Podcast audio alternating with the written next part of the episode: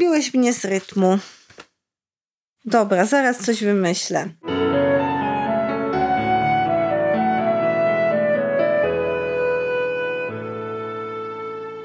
Witamy w 46. odcinku podcastu Co się czyta? Joanna Furdal i Krystian Zych. Dzisiaj wybieramy się w daleką podróż dookoła świata. Dokładnie. Dzisiaj jedziemy dookoła świata, a wszystko to dzięki... Nie możemy jechać dookoła świata. Masz ocean po drodze.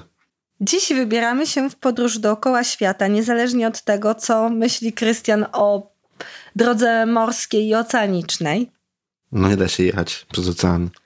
Ale powiedziałam wybieramy, a nie Dobrze, jedziemy. dobrze, dobrze, dobrze. Nawiązuję do tego, co mówiłaś wcześniej. W poprzednim odcinku omawialiśmy mapy i atlasy, generalnie pozycje, które były tak bardzo mocno merytorycznie przygotowane, e, pozycje, które nie tylko zachwycały ilustracjami, ale także mogły w dużym stopniu spowodować e, zainteresowanie nie tylko dzieci, dalszym poznawaniem danego zakątka świata. Szukając e, różnych pozycji do poprzedniego odcinka, trafialiśmy też na książki, które nie do końca do tamtego odcinka pasowały. Tak, nie bardzo były mapami. Nie bardzo były mapami. Chcieliśmy ale... prezentować o mapach, natomiast było mnóstwo książek, które tak naprawdę mapami do końca nie były, albo w ogóle mapami nie były. Ale na przykład zawierały mapy, i w dużym stopniu zawierały wiele ciekawostek o różnych zakątkach świata. I tak sobie pomyślałam, że czemu by nie wybrać paru książek dotyczących typowo podróżowania po świecie.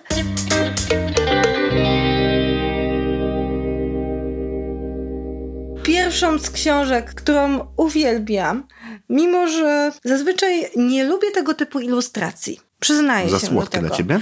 Zbyt kontrastowe, kreskówkowe, troszkę za bardzo dziecięce, ale w stylu takiej dziecięcości, nie pod względem wyobraźni dziecięcej, tylko takiej dokładności, takiego szczególarstwa, takiego nagromadzenia tych różnych rzeczy. Ale przyznaję się, że jest to pozycja, do której się zwyczajnie przekonałam. Muki w podróży dookoła świata, wydawnictwa Wytwórnia. I jest to wznowione wydanie. Wcześniej wydano tą książkę w 2009 roku pod nieco innym tytułem.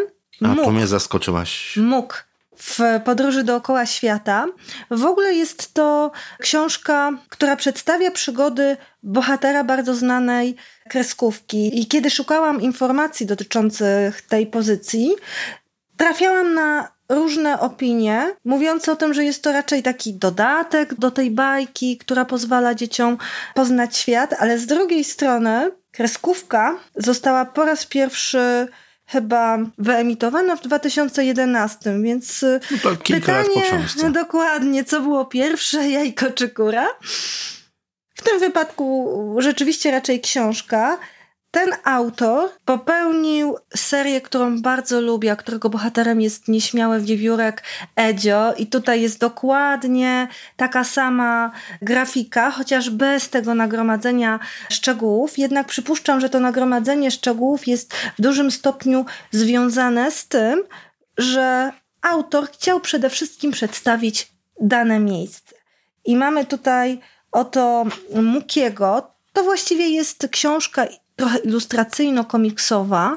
Owszem, również znajdują się informacje dotyczące danego miejsca, a z tyłu mamy wspaniałą mapę, gdzie możemy prześledzić podróż Mukiego. Muki najpierw spotyka się ze swoimi przyjaciółmi w kawiarni i niestety zostawia plecak, przez co może mieć kłopoty. O tych kłopotach dowiadujemy się później, ale podróż zaczyna się jak widzisz? We Francji? We Francji, w Paryżu. I najpierw Muki przybywa do Laponii. Możemy popatrzeć na bardzo charakterystyczne rzeczy, jeżeli chodzi o Laponię. Mamy tutaj i saunę, mamy także narysowane rozmaite przysmaki, które powiedzmy je się w Laponii. Tam krótką informację. Moja ulubiona strona to jest właśnie strona z Grecją. Jakoś nigdy mi do Grecji nie było po drodze, a chciałabym się wybrać. I to, na co zwróciłam uwagę, mimo tego po prostu szaleńczego koloru, który na, na mnie wyskakuje, błękitnego, to roślinność. Ona jest tak pięknie, botanicznie rozrysowana. Naprawdę poznać, co jest bugenwillą, a co jest cytryną. I to jest zachwycające naprawdę, bo nie jest to taki powiedzmy rysunek botaniczny, ale rośliny, przyroda, świat przyrody, pomimo tej takiej kreskówki, kowatości, jakbym powiedziała, jest bardzo realistycznie przedstawiony. Wiesz, ja tutaj tak naprawdę to widzę zielone listki i różowe kwiatki i tu się kończy moja to znajomość jest tematu. Bougainvillea. Zapewniam cię, tak wygląda. Dobrze, muszę ci wierzyć na słowo, bo nie mam ale żadnego arbuza pojęcia. rozpoznajesz, jest No arbuza bardzo tak, realistyczny. arbuza tak, ale to jest jedyna rzecz, jeżeli chodzi tutaj o roślinność, którą jestem w stanie chyba na tym obrazku. Rozumiem. Tak rozróżnić. wygląda rachatukum, też widziałam. Jesteśmy już tutaj na Saharze, bo również e, wybrał się O, tu wiem, że są palmy. na Sahar, brawo. I między innymi tutaj są wspomniane scynki, ramadan, typowe słodycze i każda strona pełna jest właśnie takich ciekawostek, takiego nagromadzenia różnych rzeczy, a jednocześnie poznajemy przygody Mukiego, który raz spada z roweru, bo nie może e, jechać na nim po piasku, a raz w pyle afrykańskim niszczy sobie ubranie i kupuje piękną tunikę. Poznajemy także Madagaskar akurat w czasie, kiedy jego mieszkańcy zaczynają świętować, bo skończył się cyklon i oni ocaleli. Także to wszystko jest takie skierowane do dziecka i powiedziałabym, że do dziecka takiego trzyletniego. Więc to jest taka szalona podróż, przepełniona jednocześnie prawdziwymi informacjami podanymi w wyjątkowo ciekawej, kolorowej formie. Mamy oczywiście w Indiach świętą krowę. Mamy także Mushika, czyli dozorcę słoni, który maluje słonie, a raczej dogląda malowania słoni na święto. I dużo, dużo takich ciekawostek. To też jest ciekawa rzecz, bo na przykład możemy się dowiedzieć, że z Ameryki Północnej pochodzą papas fritas, czyli frytki, Autor zgromadził tutaj w formie głównie rysunkowej i często w formie takich też dialogów e, krótkich między postaciami, takich komiksowych, lub w tej informacji, takiej opowiadającej o podróży Mukiego, mnóstwo interesujących informacji, które nawet mnie w niektórych przypadkach zaskoczyły. Bo też nie zastanawiałam się nad tym, skąd właściwie się wzięły frytki. Z ziemniaków. No ja wiem, że z ziemniaków, No. ale ktoś to kiedyś wymyślił, ktoś kiedyś na to wpadł. Ja wiem, że nie musimy wszystkiego wiedzieć, ale... No wiesz, my już nawet mówiliśmy o tym ostatnio, że z książek dla dzieci to my się całkiem dużo uczymy. Kolejną książką, do której zajrzałam, jest wierszownik z podróży dookoła świata Łukasza Dębskiego. Tutaj już omawialiśmy książki z wierszami tego pana i ten wierszownik jest ilustrowany przez panią Annę Kaszubę-Dębską. Jest przedstawiony rzeczywiście w postaci takiego dziennika z podróży. Już spis treści jest spisem krajów tak naprawdę, a każdy kraj jest w takiej małej mapce i wygląda to rzeczywiście bardzo podróżniczo. Również mamy tutaj podzielone na... No, całość wygląda w ogóle jak skoroszyt, tak? do którego wklejane są mapy i różne inne elementy. Tak, znaczki to prawda. pocztowe. Grafika jest Że bardzo grafika piękna. w tej książce jest naprawdę rewelacyjna. Mamy na samym początku rozdziału, na przykład dotyczącego Afryki, mamy mapę Afryki, taką stylizowaną na starą mapę i z boku są właśnie przykładowe znaczki z konkretnych krajów. Bardzo rozśmieszył mnie wiersz kenijski. Dziki zwierz, ni słoń, ni żaba leżał tuż przy baobabach. Co? Po nosie łatwo orzec, że ja jestem nosorożec. Jakiś czas się to nie zmieni, więc opowiem wam o Kenii. Kraj ma kształt jak od linijki. Kenijczycy i Kenijki, słynni w świecie to biegacze. Choć tuż obok gepard skacze, czy lew ziewa, oni ranny robią wyścig w głąb sawanny. Wie wszak każdy biegacz byczy, że się lepiej w parach ćwiczy i się człowiek bardziej stara, czując oddech jaguara. Wyjaśniło się, dlaczego Kenijczycy są tacy dobrzy. Wyjaśniło tacy się, dlaczego, tak. Mamy tutaj też e, wiersz i o Libii, i o Madagaskarze ze słynnymi lemurami. Dalej mamy Azję, gdzie pewna panda wyjaśnia, dlaczego właśnie Chiny są takie wyjątkowe. Wiersze są tutaj i dłuższe, i krótsze, ale każdy z nich zawiera charakterystyczne informacje dotyczące krajów danego kontynentu. Takie Mamy wręcz również... lekko stereotypowe, jak zauważyłaś, tak? Wcześniej. Lekko tak, tak, bo mhm. chciałam jeszcze to do, dopowiedzieć, że jedyna rzecz, do której bym się tutaj mogła przyczepić, to to, że rzeczywiście te wiersze Możliwe, że ze względu na swoją krótką formę, bo bardzo trudno w takiej krótkiej, wierszowanej formie no tak, ująć jesteś, charakterystykę danego nie kraju. Nie jesteś w stanie w kilku zdaniach opowiedzieć o jakimś Dokładnie, kraju. Dokładnie, tak? że wkradły tu się rzeczywiście stereotypy, ale nie jest to takie znaczy, no, bardzo... No zdecydowanie nie jest to wada.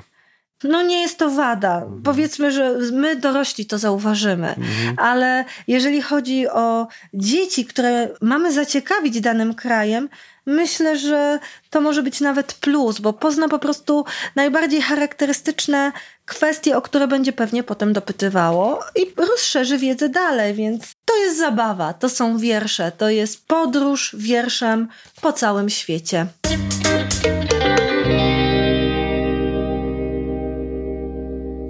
Pozycją, właściwie pozycjami, bo mamy tutaj dwie książki. Bo szlaban na trzecią, dlatego dwie. Tak, tak. Trzecia e, się czyta. Trzecia się czyta. I nie wolno i było wziąć spółki. Jest nietykalna na razie. No jeszcze nie. Mamy tutaj książkę, którą my znamy bardzo dobrze oboje, ponieważ omawialiśmy już ją wcześniej. No, nie tylko dlatego ją znamy. Nie tylko dlatego ją znamy. Może inaczej, omawialiśmy, ją omawialiśmy ją wcześniej, bo ją jeszcze wcześniej znaliśmy. Tak, i ale zamotałem. Tak, zamotałeś bardzo, ale to w sumie jest bardzo zamotana książka i może dlatego tak ją lubię. Tak, książka o zamotanym króliku. Tak, książka o zamotanym zającu. zającu. Przepraszam. Listy do Feliksa. Felix jest zającem, który ma Od niewyraźne... Pi- Morduje. Listy od Feliksa Anet Langen omawialiśmy bardzo szczegółowo dla na półeczce. I tak naprawdę odsyłamy do tej e, recenzji. Jest to króciutka, gościnna recenzja. Na pewno jest w naszym podcaście. No nie ma swojego numeru, więc też nie ma jakiegoś takiego skróconego adresu, e, typu tam coszyczyta.pl ukośnik numerek, które miał, mają wszystkie nasze odcinki. Natomiast na naszej stronie internetowej coszyczyta.pl na pewno jest. I na pewno w programach do podcastów również tam kilka czy kilkanaście, już teraz nie pamiętam, odcinków temu mm, można znaleźć. Także zapraszamy do wysłuchania e, szczegółowej recenzji listów od Feliksa. A teraz e, możemy powiedzieć tylko tyle, że Felix jest zajączkiem, który zgubił się na wakacjach. Trzeba dodać, że jest pluszowym zajączkiem, ulubieńcem małej Zosi. Zaginął na lotnisku i mała Zosia bardzo rozpaczała z tego powodu. Musiała wrócić do domu, aż tu nagle przyszedł do niej list to był list od Feliksa. Okazało się, że Felix zabłądził i trafił nie do tego samolotu i zamiast w Niemczech wylądował w Londynie. I od tej pory Felix podróżuje po całym świecie i przysyła Zosi autentyczne listy, które można wyciągnąć tutaj z dołączonych kopert. Są tutaj nie tylko listy, ale również zdjęcia, mapka egipskiej piramidy. I każdy ten list staje się dla Zosi i jej rodziny pretekstem do poznania informacji o kraju, który zwiedza Felix. Felix w końcu wraca. Kiedy nadchodzi Boże Narodzenie, Felix wraca. A dzieci z tyłu książki mogą otworzyć sobie jego walizeczkę i znaleźć tam pewną niespodziankę. Tak, I może... nie powiemy jaką tyle o listach od Feliksa i nowe listy od Feliksa. Tak, Feliksowi tak się spodobały podróże, że podróżuje jeszcze przez dwie książki. Podróżuje jeszcze przez dwie książki, ale ta podróż jest bardzo niezwykła. Felix znowu ginie Zosi, tym razem w muzeum. A jest to niezwykłe miejsce. Po jakimś czasie Felix przesyła list i okazuje się, że znalazł się w Anglii, ale nie w tej współczesnej Anglii, tylko w Anglii średniowiecznej. Tym razem Felix podróżuje nie tylko przez świat, ale również przez czas. I podobnie jak w poprzedniej pozycji, każdy list staje się pretekstem do poznania danego czasu, danej epoki, danego miejsca, w którym wylądował Felix, a Felix również trafia do Skandynawii, odwiedza wikingów. Tak, potem do Azji, chyba do Japonii, tak? Pamiętam. Tak, trafia również do Japonii. Tym razem adresy nie są takie dokładne, jak były wcześniej, bo na przykład czerwiec, kraj wschodzącego słońca. Kochana, żyjąca daleko stąd Zosiu, sądzę, że znalazłem się w zupełnie innym świecie. Są tu przepiękne domy z przedziwnymi dachami. Nigdy nie widziałem czegoś podobnego. Wyobraź sobie, że troszeczkę się tu rozejrzałem. Spotkałem też pewnego chłopca. Jest prawie tak duży jak ty, ale ma długie czarne włosy. Ma bardzo elegancką fryzurę. Chyba trochę mnie lubi, czuję to. Niestety zupełnie nie rozumiem, co do mnie mówi. Wyjąłem więc z plecaka papier i kredki i narysowałem mu nasz dom, ciebie, drzewo i słońce. I mamy też oczywiście rysunek Feliksa. Chłopiec dokładnie obejrzał mój rysunek, a potem uśmiechnął się i napisał niesamowicie dziwne znaki. Tak, pokazujemy do mikrofonu? Wszyscy tak, widzą? pokazujemy do mikrofonu. Wszyscy Teraz widzą? już wiemy, jest jak jest właśnie. po japońsku słońce, jak mhm. jest po japońsku drzewo, jak jest po japońsku Jakkolwiek dom. się to czyta, słońce po japońsku jest dokładnie takie. Tak, kwintesencja słoneczności bym powiedziała. Tak. Schowajmy obrazek. Podoba mi się ta książka, że przenosi nas nie tylko w sposób oczywisty do różnych krajów, ale także do różnych krajów w charakterystycznych dla nich czasach. I na przykład Felix przysyła też nowinki z Aten, czy SOS epoki kamienia upanego. I Felix. A co jest na końcu? A na końcu jest kolejna niespodzianka, ponieważ znajduje się tu bardzo ciekawa mapa, która pokazuje, gdzie mieszkali Indianie, czy pokazuje nam starożytną Grecję. Mamy też mamuta narysowanego, wyprawy wikingów. Daną rzeczywistość historyczną można sobie tutaj umiejscowić na mapie.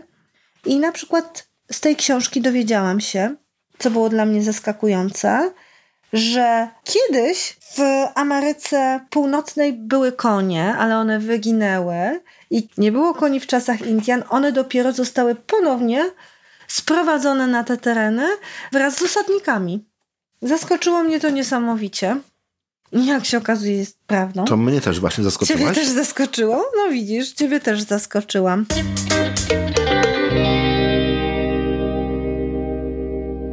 Taka tutaj podróż w czasie i przestrzeni przez świat akurat y, jest świetnym łącznikiem do mojej ulubionej książki, która już nie jest książką dla dzieci. I myślę, że została troszkę, może nie tyle zapomniana, bo sam motyw nie został zapomniany.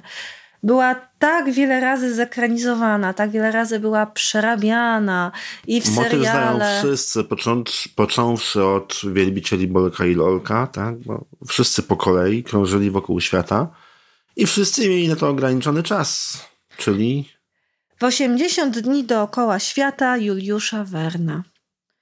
Jest to ulubiony autor, może nie tyle mojego dzieciństwa, co takiego powiedzmy wczesno-nastoletniego okresu. Przeczytałam bardzo, bardzo dużo książek Werna.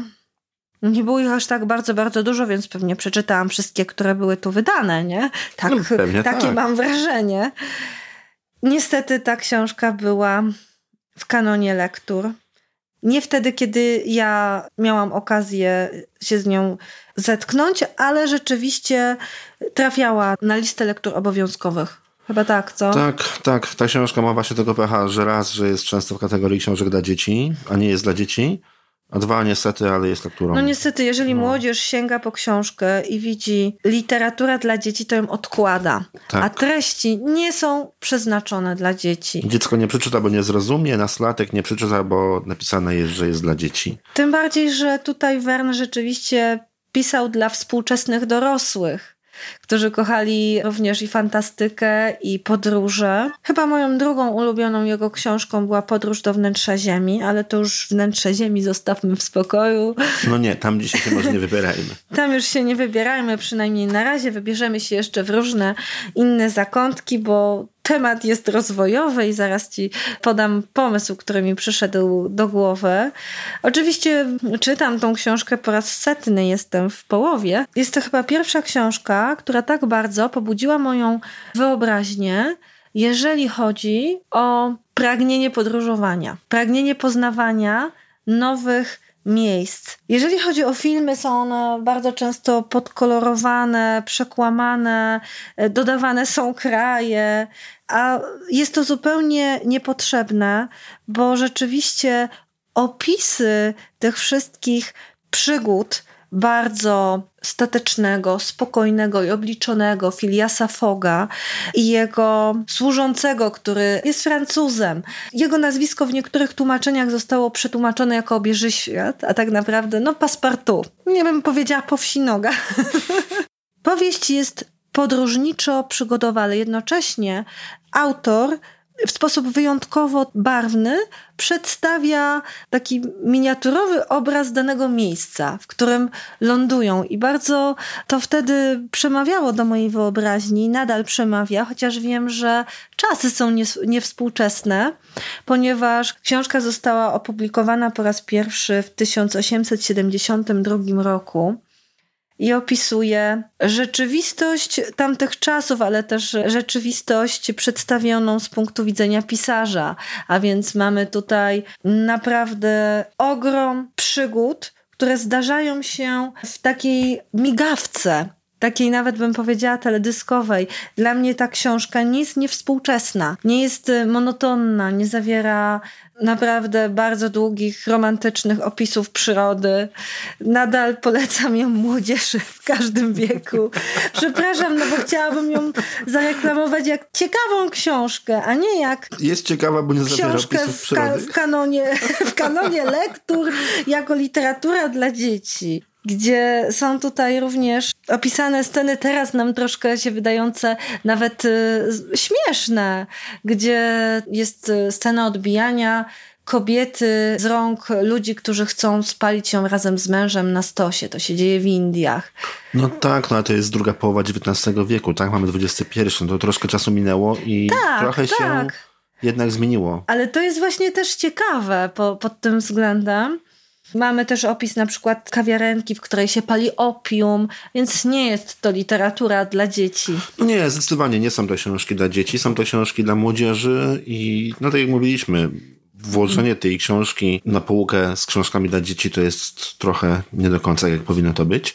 To jest książka zdecydowanie dla młodzieży i zdecydowanie jest to książka, którą, po którą warto sięgnąć. Nawet mm. teraz w XXI wieku. Przyczepiłam się właśnie fragmentu niewspółczesnego, i bardzo fantastycznego. Czytaj. Phileas Fogg i jego towarzysze wmieszali się w ostatnie rzędy idącej za nią procesji. Wkrótce kondukt dotarł do brzegu rzeczki, gdzie znajdował się stos ze zwłokami starego Radży. Po chwili w blasku pochodni dostrzegli ofiarę rozciągniętą obok trupa jej męża. Kapłani przytknęli płonące żagwie do konstrukcji i drzewo zroszone oliwą momentalnie zajęło się ogniem. W tej chwili przewodnikowi i generałowi cudem udało się powstrzymać foga, który w szlachetnym oburzeniu rzucił się naprzód. Dżentelmen szamotał się z nimi, gdy nagle zdarzyło się coś, co całkowicie zmieniło przebieg krwawej ceremonii. Tłum w przerażeniu padł na kolana. Oto na oczach zgromadzonych trup starego radży powstał i chwyciwszy młodą kobietę zeskoczył z płonącego stosu. Płomienie i kłęby dymu nadały zjawie iście upiorny wygląd.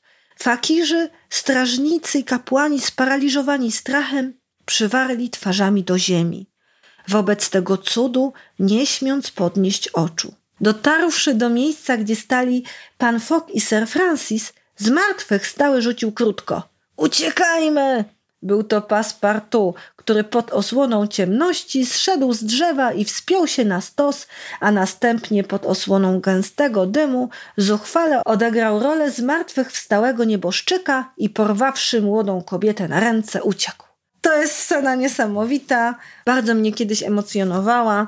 Teraz Wiem, już że- tak kobiet nie porywa. Teraz już się tak kobiet nie porywa dokładnie, to już nie jest to. No. Widzisz, teraz się nastolatkowie emocjonują wampirami, a ja tu się właśnie taką tą dżunglą, tam gdzieś słoń w tle, wiesz. Tajradża i takie tam rzeczy. Dobra, rozmarzyłam się.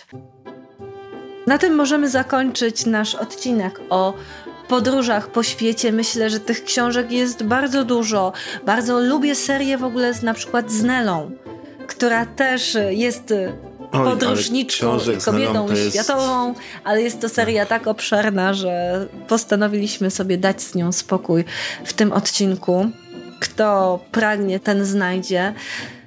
Nelly jest wszędzie pełno, w każdej bibliotece, w każdej księgarni są tam bardzo popularne książki, bardzo łatwo je dostać. A jak nie, to na pewno jest u waszych znajomych na półce. Myślę, że tak. Co nie znaczy, że Nelly jest dużo, to nie możemy o niej wspomnieć. Nie, książki Nie Nelly są... już tak niszowi. Książki Nelly są bardzo sympatyczne, bardzo fajnie się je czyta, a do tych książek dodatkowo jeszcze często są kody, które się skanuje telefonem i są filmiki O, uzupełniające. Jest pokazana jakaś na przykład burza śnieżna, albo jakieś takie różne inne ciekawe rzeczy, których na obrazku za bardzo nie da się pokazać. Także niewątpliwie są to też ciekawe publikacje. Jest ich mnóstwo, nie wiem ile w tej chwili tych książek było wydanych, ale... ale Ja też trochę. nie wiem, nie wiem, ale chciałam właśnie powiedzieć, że zauważyłam kolejną rzecz.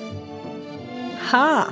Jest bardzo dużo ciekawych książek i to byłby już bardziej taki młodzieżowy temat, taki bardziej pod fantastykę, że całkiem sporo znalazłam książek o podróżach nieoczywistych.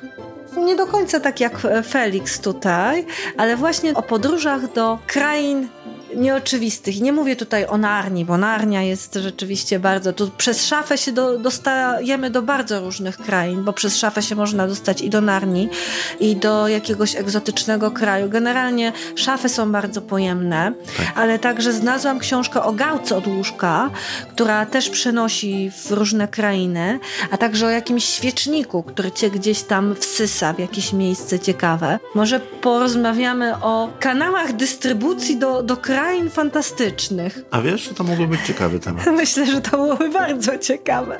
Tym bardziej, że znajdziemy tych pozycji naprawdę sporo. No już wsysa praktycznie wszystko. Szafy wsysają nagminnie. Szafy tak.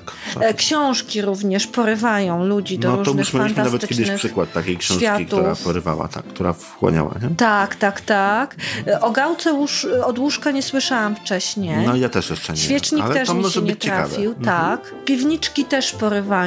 Okna też. Generalnie, jeżeli chodzi o Harry'ego Pottera, to perony są bardzo niebezpieczne. Taki peron 9 i 3 czwarte to po prostu Ale trzeba uważać, bo jak ktoś się nie zna, to może głowę rozbić. tak, dokładnie.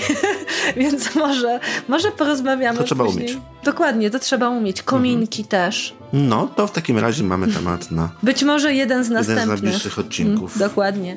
Zatem do usłyszenia. Do usłyszenia.